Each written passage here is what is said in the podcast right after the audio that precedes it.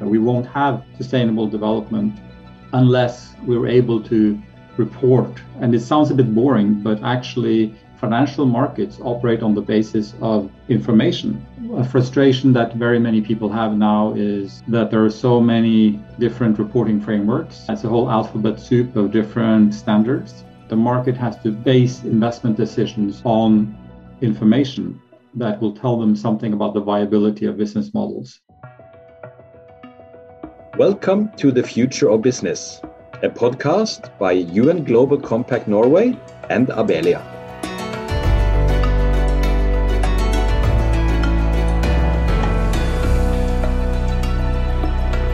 The board of directors make strategic decisions, but do they have the necessary competencies to ensure that future business models are sustainable and accountable? Today's first guest is Turid Solvang founder and executive director of Future Boards. She has experience as head of the Norwegian Institute for Directors. Great to have you here, Turid. Thank you for inviting me. It's a real pleasure to be here. I'm looking forward to the discussion. Great. And we also have Martin Skancke. He's chair of Principles for Responsible Investments, PRI. Martin headed the government appointed Commission on Climate Risk in 2018 and is a member of the Task Force on Climate Related Financial Disclosures. Welcome, Martin. Thank you very much. Well, I'm Øystein. and I'm Kim uh, from the UN Global Compact. So we have been doing this for a while, but not in English. So this time we're gonna we need to tell people who we are, I guess.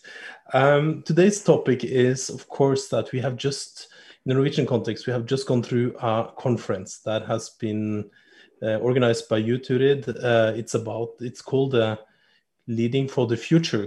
Give us a couple of couple of words what it is, and uh, we will come back to why why it is important to bring it up today.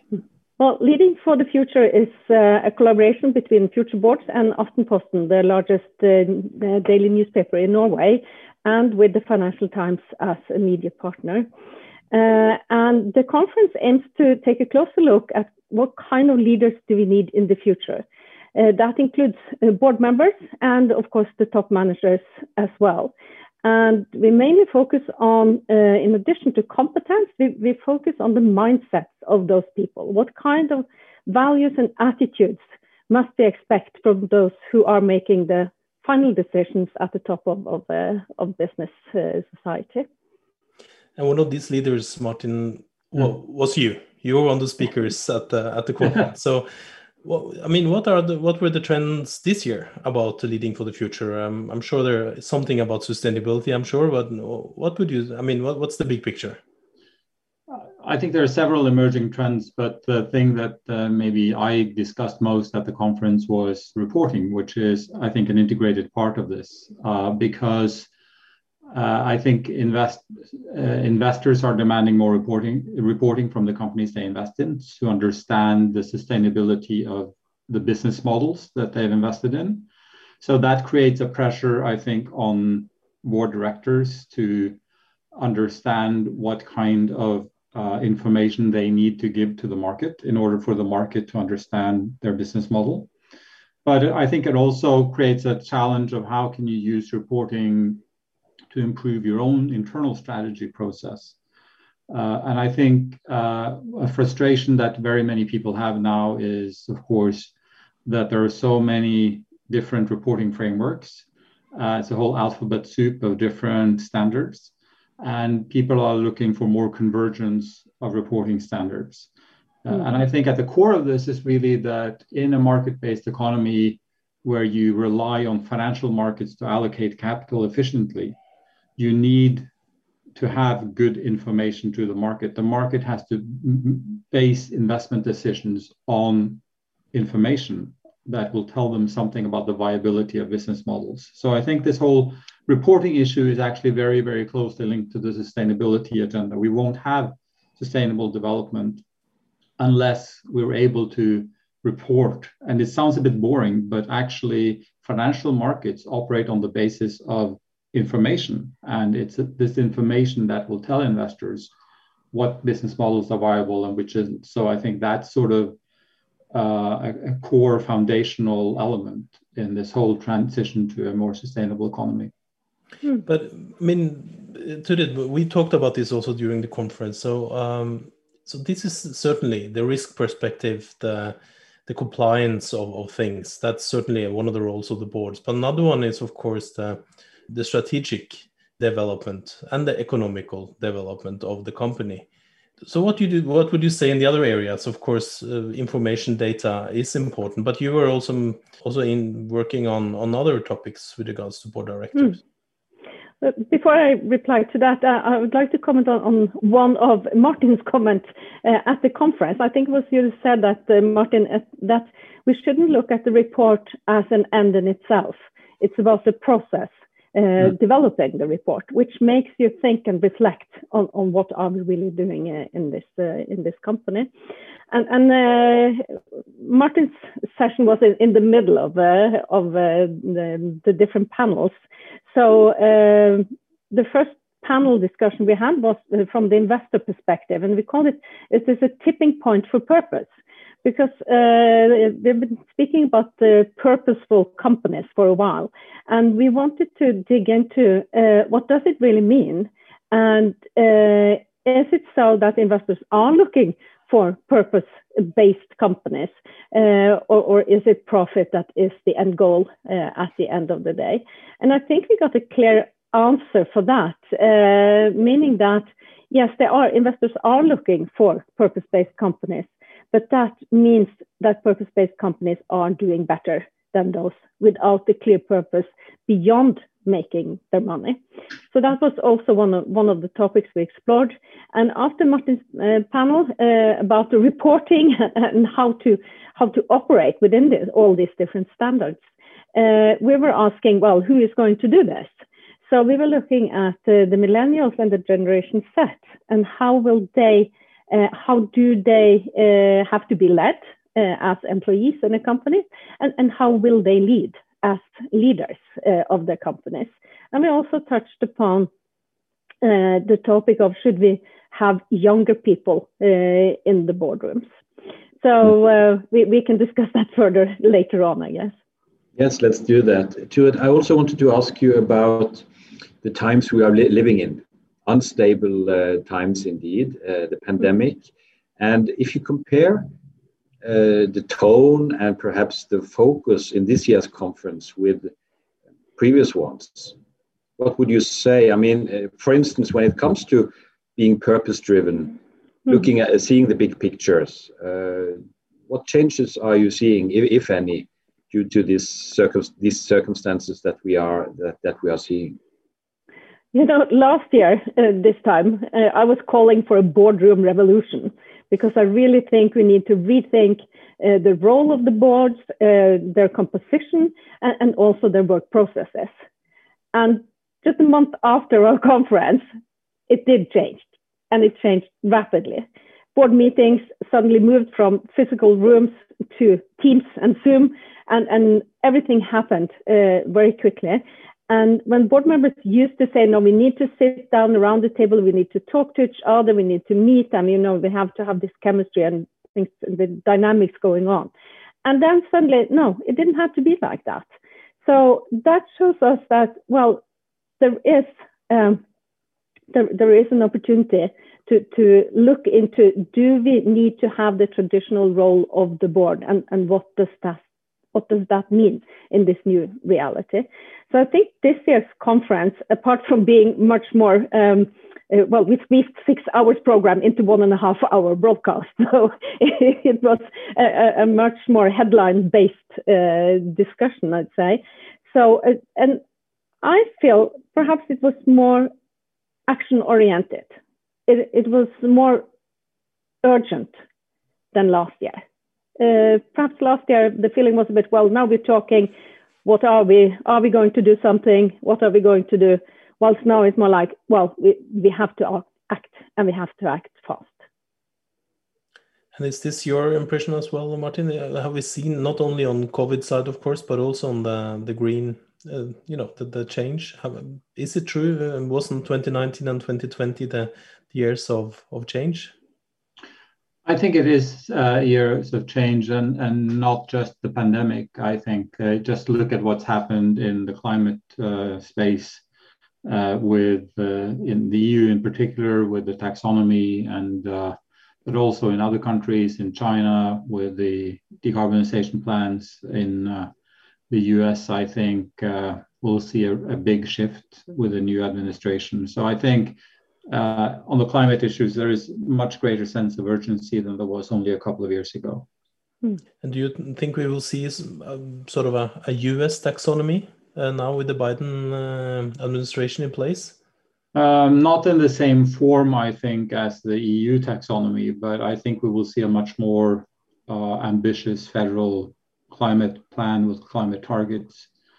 Uh, not the same use of policy instruments, I think, as in the EU, um, but uh, I think the, the objectives will be uh, be similar.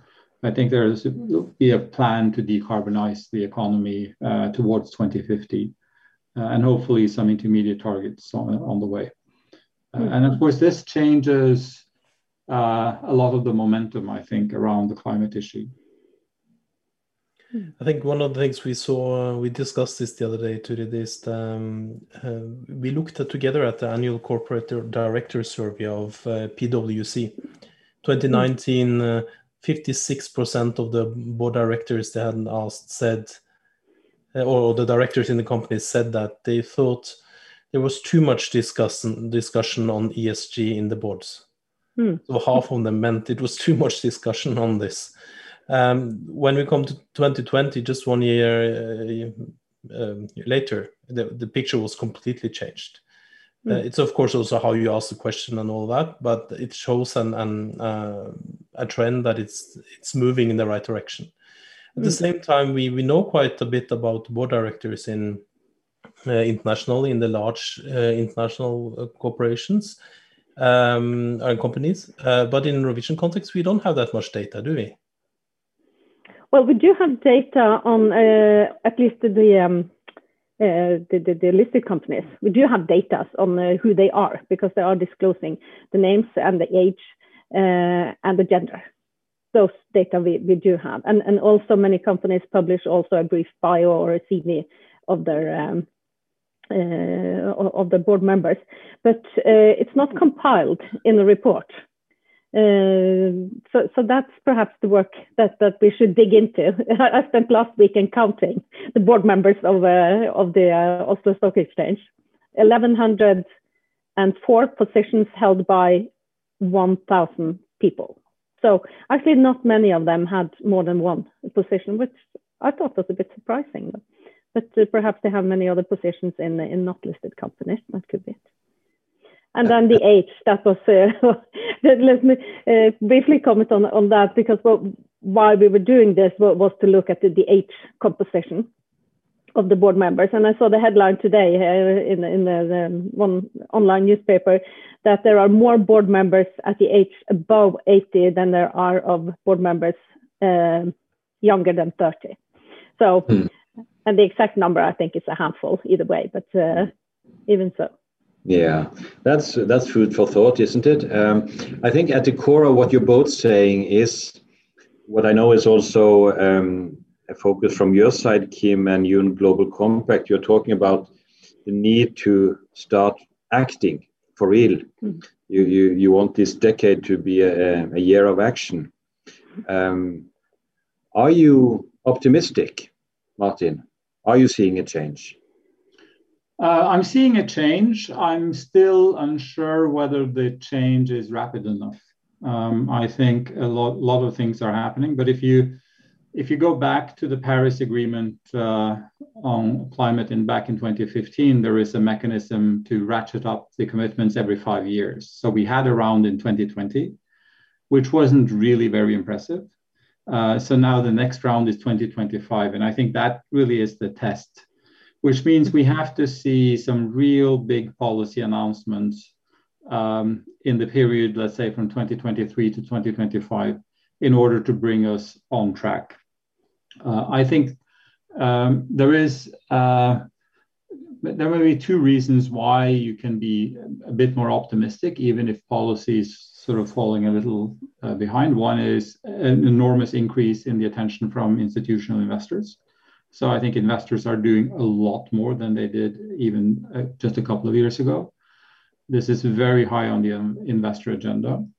And secondly, I think the rate of technological change is is, is very high and uh, gives some reason for optimism. But I think on current trends, even if we're very lucky with the technology, uh, I I suspect that technology alone, or I'm I'm sure that technology technological change alone is not sufficient to bring us down to a low car, zero carbon economy within the time frame that we need to move.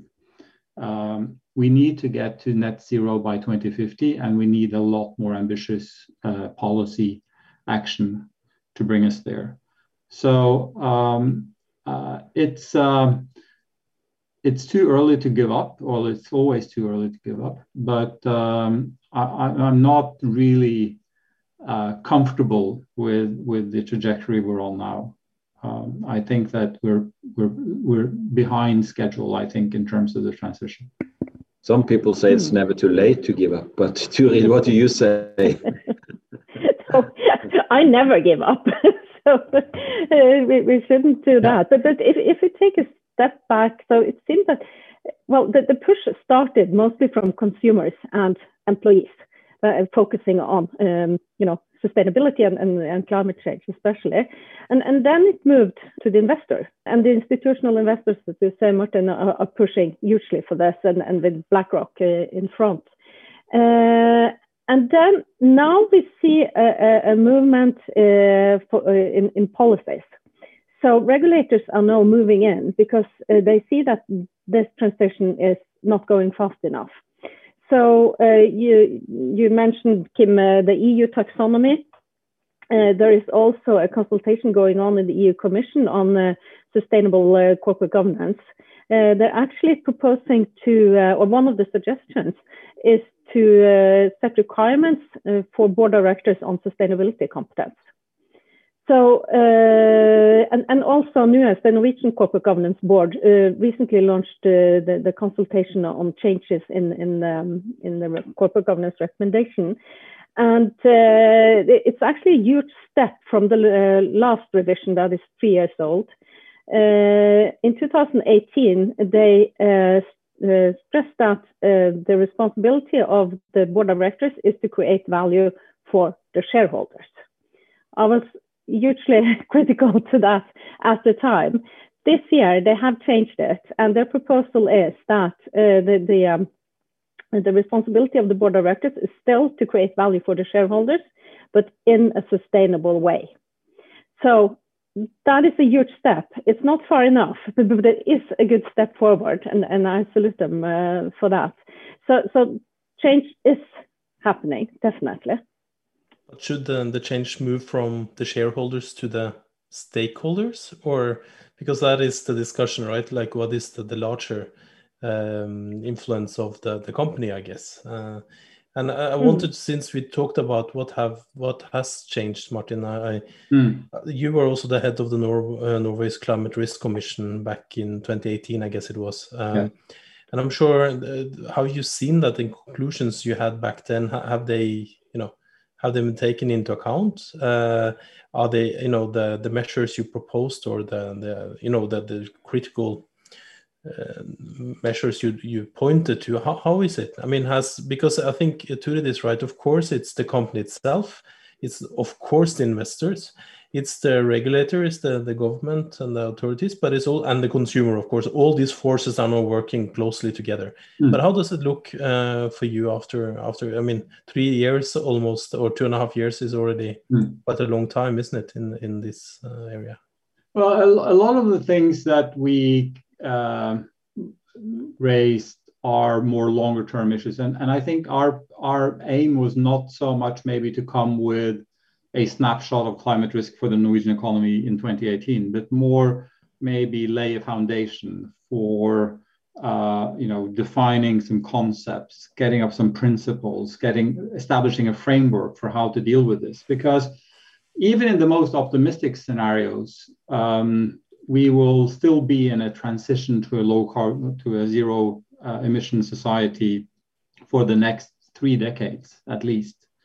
Mm-hmm. And, and uh, the physical climate will change for several decades. Even if, even if hypothetically we were to cut uh, carbon emissions to zero tomorrow, the climate would still continue to change for many decades based on historical emissions because there's a lot of inertia in the climate system. So, this climate risk issue is not something that will just disappear in the next few years. It'll be with us for decades. So, we thought let's let's build a foundation and some principles for how to deal with this over a longer time horizon. But to answer your question more directly, I think uh, you know, the, the, the, the, sector that I follow most closely on a day-to-day basis is, is the financial sector. And we've seen a lot of initiatives there, also from, uh, from a regulatory perspective. So I, I, think a lot of those um, recommendations around climate risk reporting, for instance, have been followed, and, we see a lot of um, uh, you know, improvements in how companies report on climate risk, which is the necessary first step for investors to they they need that basis in order to improve their own decision making process. So so I think in that area actually a lot has happened over the last couple of years. But there were some other issues around you know the capacity of local governments to uh, to deal with this uh, and to understand this uh, and uh, to uh, to deal with changing risks, understanding the risks of uh, mudslides and uh, water-related damage, etc., etc. Uh, and you know these are difficult issues, and we have a very decentralized structure in Norway with uh, over 300 municipalities who have responsibility for these issues in their own local communities. Uh, we have a complicated topography, so it's you know these kinds of risks are very very local in their nature. Um, so it's uh, you need the local knowledge really to understand them. So this is you know it is complicated. It's not something that we will solve within a year or two. It's something that we need to address over the longer term and it's an issue that won't go away for many many decades. Turid, we are talking about the importance of bringing the sustainability agenda even closer to the core of what boards and also shareholders are concerned about. If you if you were to expand a little bit more on that, uh, what does it what does it take for this to become even more important? Where where must we see more pull for this um, for this to really be on, on top of the agenda? The reason why I believe it's so important to bring the sustainability agenda even higher on, on the board uh, agendas is that board directors are few in numbers, but they do make the final decisions on behalf of the companies that they serve. And that are decisions that does not only affect the shareholders, but it also affects all other stakeholders and eventually the society in, in which the company operates. So, so I believe that the decisions they make there are hugely important to uh, to all of us. And, and I had a feeling that uh, boards were, were in, in some kind of a vacuum because the investors were pushing, the companies were pushing, and they were um, hiring sustainability officers. They are creating sustainability reports, and they are uh, they have chosen chosen their um, sustainability development goals. Uh, but how do we bring that into the boardroom discussion? How does that affect the, the development of the strategy? How do they implement them in all the decisions they are making on the board, their investment decisions, their um, uh, recruitment decisions, all kinds of decisions that they are making there?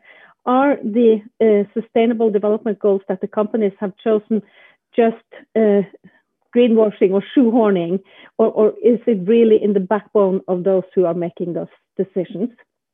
So that's why I, I think it's so important. And what, what does it take? And I think first and foremost, we need a mind shift among those uh, sitting uh, or, or, holding those positions. And the, the, huge mind shift is from focusing on, on the shareholder wealth and uh, towards the, the whole stakeholder community. And that is a huge shift for, for board members because they are elected by the shareholders it is the shareholders that decides who are going to sit around that table. So, so these are uh, uh really a, a, shift in, in the thinking on, on, the role of what they are actually doing there.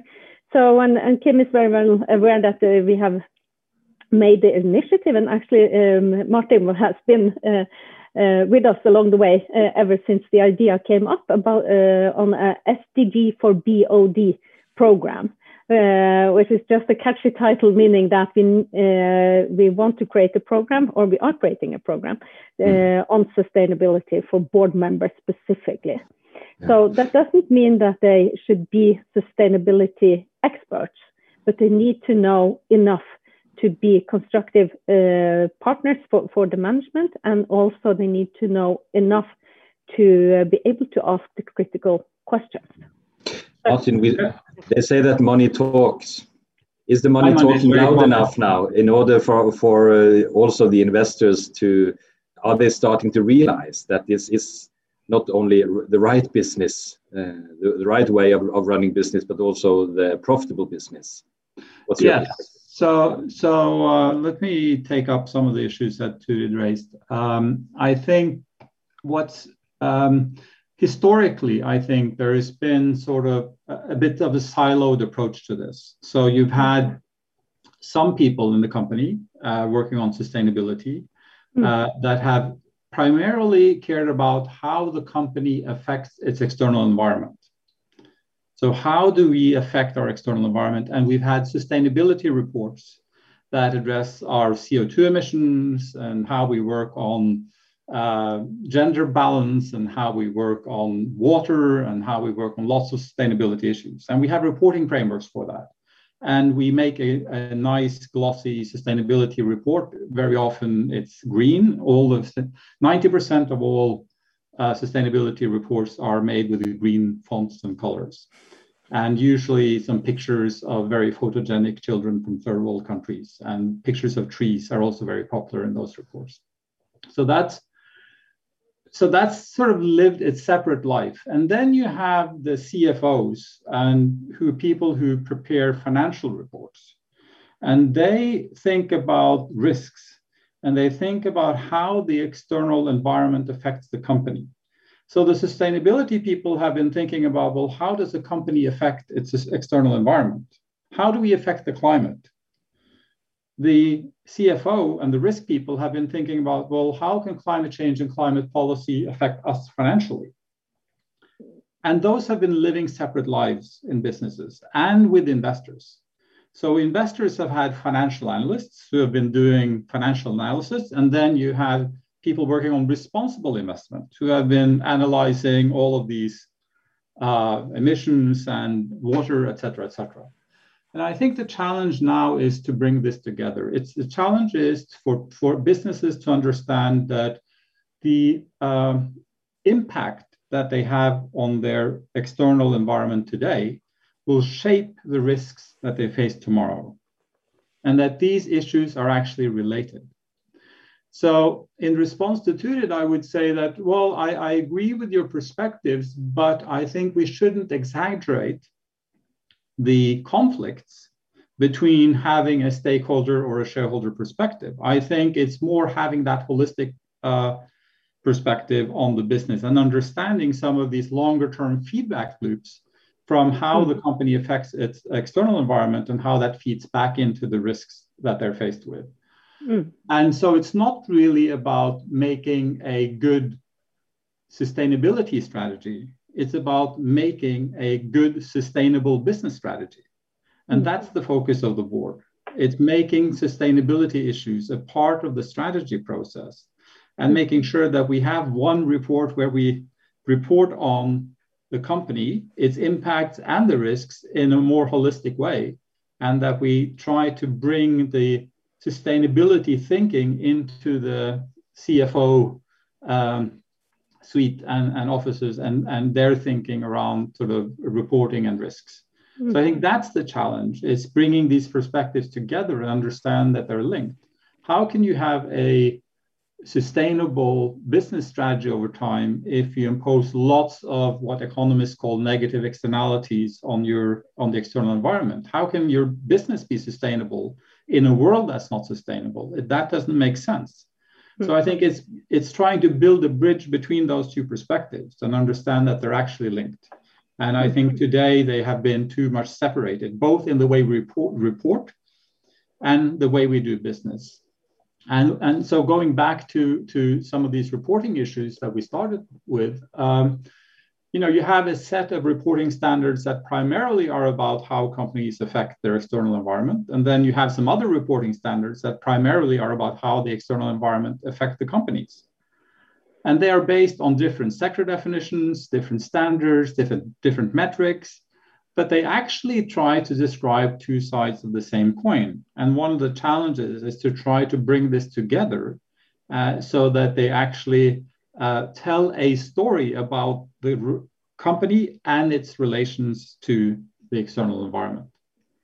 And, and, tell us, uh, Martin, how, how, does PRI or Principle of Responsible Investment come into the picture? So you are the you are the executive board, right? Of the yes, I'm chair of the board of the of the PRI. So maybe for those who don't know the PRI, the PRI is an organization for institutional investors. So our members or signatories, as we call them, are institutional investors like insurance companies, uh, uh, pension funds, uh, foundations, uh, and investment managers, etc. We have now about three and a half thousand signatories in 70 or so countries across the world, managing over 100 trillion dollars. Uh, so, so that's about half of all invested assets in, in the world today. And we try to help our signatories uh, address these issues. We help them by collecting good practices from them. We ask all our signatories every year to report to us on their responsible investment practices. How do they work on the climate issue, for instance? And then we take that information, we try to repackage it into investment practice guidance, and then give it back to the signatories and say, well, these are some case studies of what other investors are doing that you might learn from. So we try to facilitate learning across investors. And uh, we're just um, finalizing our strategy for the next three years. In fact, we uh, have a board meeting um, later this week where we will discuss this and uh, share it with our signatories um, in a few weeks' time. And, uh, and the title of the strategy is actually building a bridge between financial risks, opportunities, and real world outcomes. So it's trying to build that bridge and trying to bring the investors also on board on thinking of these issues in a more sort of holistic uh, way. And I think that um, know, goes back to what Turid mentioned about the Sustainable Development Goals. And we see that the Sustainable Development Goals can be a useful framework for thinking about sustainability issues also for investors. And we've actually published a lot of guidance to our signatories about how they can use the sustainable development goals as an investment framework. So bridging is a new word uh, to it, bridging the strategic, uh, the risk and opportunity perspective. Uh, is that also your summary of the, the role of the board members, perhaps?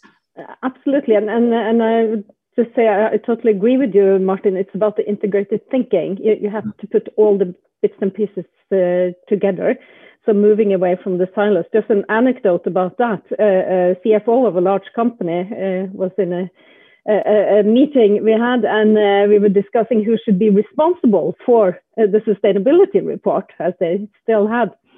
And he said, the CFO, he, he would love to be in charge of the sustainability report as well as the financial report, but the comms director wouldn't let him because the comms director wanted to be in charge of the sustainability report. So that could be, you know, differences uh, on, on the ground that is difficult to see from uh, from a board level. It's all those tiny little things. But, uh, but isn't then, then, if the board asks for one report, uh, I guess then they would have to make a choice, and and then also if they rename the CFO to to Mervin's chief value officer instead, that would make a lot more sense. So um, CV always the CVO is the new uh, new title, the Chief Value Officer, because it's not about not just about the financial um, um, financial values, but but also all other uh, all other capitals. So bridging, yes, of course, and, and collaboration. Uh, SDG 17 is one of future boards uh, SDGs that we've chosen because I, I, think we have to bring all these thinkers together. I used to call it the, the, the corporate governance uh, ecosystem. It's, uh, it's the investors, it's the board members, it's the top managers, it's the academics, the, the politicians, the regulators, all has to come together and, and find a, a, a way to work forward uh, to uh, to make sure that we keep keep the planet for our future generations. That is the, the big question. Very interesting perspectives, Kim. Um, I'm afraid this bridge has to uh, lead over to the exit somewhere. We uh, we are coming closer to to the end of this podcast. Uh, time passes very quickly when we have interesting things to, to talk about. But we sometimes um, allow ourselves to, to give the guests a challenge uh, before they leave us. So, what do you think? Should we also venture that today? Yeah, I think we should have the final pitch from the, the participants uh, as we usually do.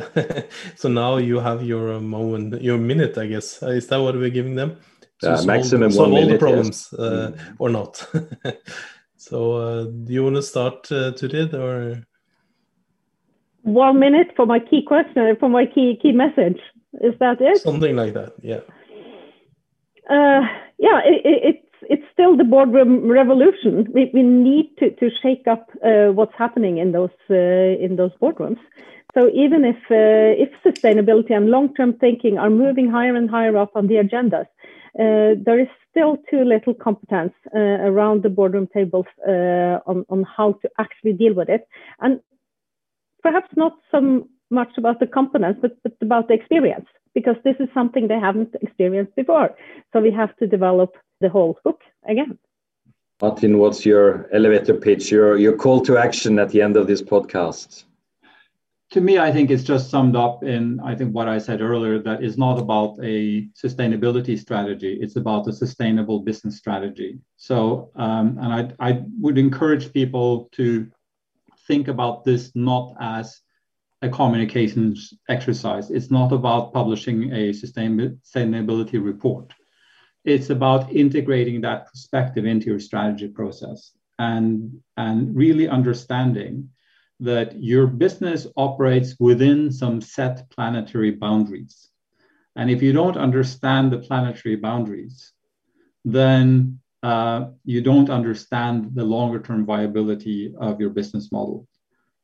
And that means that you can't create value for your shareholders. So you need to understand how your how your business will make money in a world that has met the sustainable development goals. And that is really the benchmark for everything that you do. Is this a way of making money that is viable in a world that has met the sustainable development goals? And if your business model is a business model that will only make money if we don't meet the sustainable development goals then you're on the wrong track and you will not be able to make money for your shareholders over the longer term Sounds like we got a, a, sum up from the two of you, and we heard about the boardroom revolution. Uh, we have also heard about uh, how to bridge the strategy, um, risk, and opportunity perspectives of, of a board.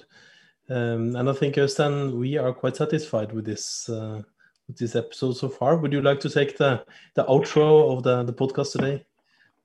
Yeah, thank you. I think I'd just like to thank both of you, our guests, Ture Solvang and Martin Skancke, for visiting our podcast to for bringing in very important perspectives. How you have talked about that the future of business is creating sustainable business strategies. That's a very important point that we bring along. So thank you again so much, and uh, to all our listeners out there, thank you also, and goodbye.